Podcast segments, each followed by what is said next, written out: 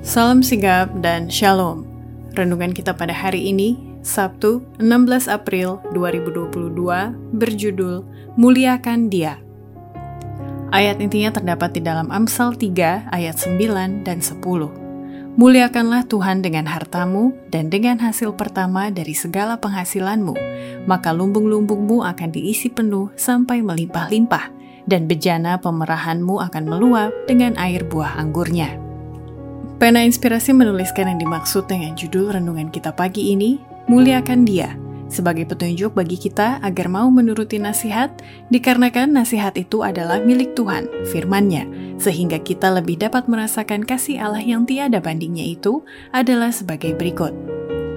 Pertama, contoh konkret dan faedah bahwa kita sudah muliakan dia adalah dengan membuat pekerjaan kebajikan dalam segala bentuknya, sehingga kita pun akan diberkati dua kali ganda. Kebijaksanaan ilahi telah menetapkan dalam rangka rencana keselamatan berlakunya hukum aksi dan reaksi, yaitu membuat pekerjaan kebajikan dalam segala bentuknya diberkati dua kali ganda. Ia yang memberi kepada orang yang kekurangan, memberi berkat kepada orang lain, dan pula ia sendiri mendapat berkat yang lebih besar. Kedua, contoh konkret dan faedah bahwa kita sudah muliakan dia adalah Bila mana kita sudah membuat rencana memberi dengan secara teratur untuk membantu orang-orang yang bekerja membawa pekabarannya kepada dunia. Tuhan Yesus Kristus sendiri yang telah memberikan hidupnya bagi kehidupan dunia, menganjurkan agar rencana memberi secara teratur diadakan. Ia yang telah meninggalkan istana sorga, telah berbicara kepada manusia, dan dengan bijaksana ia telah memberitahukan kepada mereka rencananya sendiri untuk membantu orang-orang yang bekerja membawa pekabarannya kepada dunia.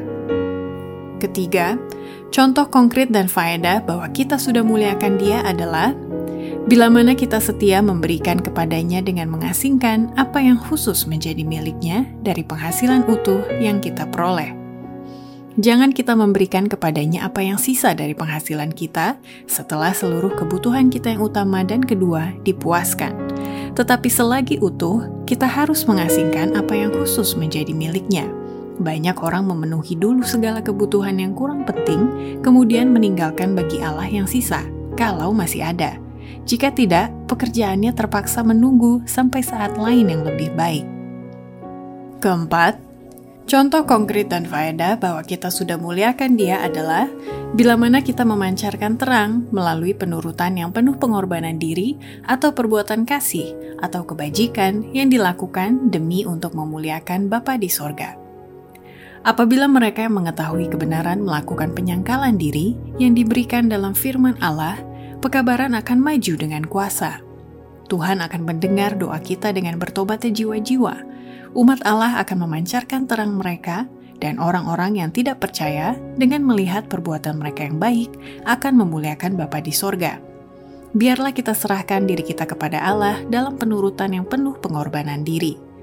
Demikianlah renungan kita pada hari ini. Kiranya Tuhan memberkati kita semua.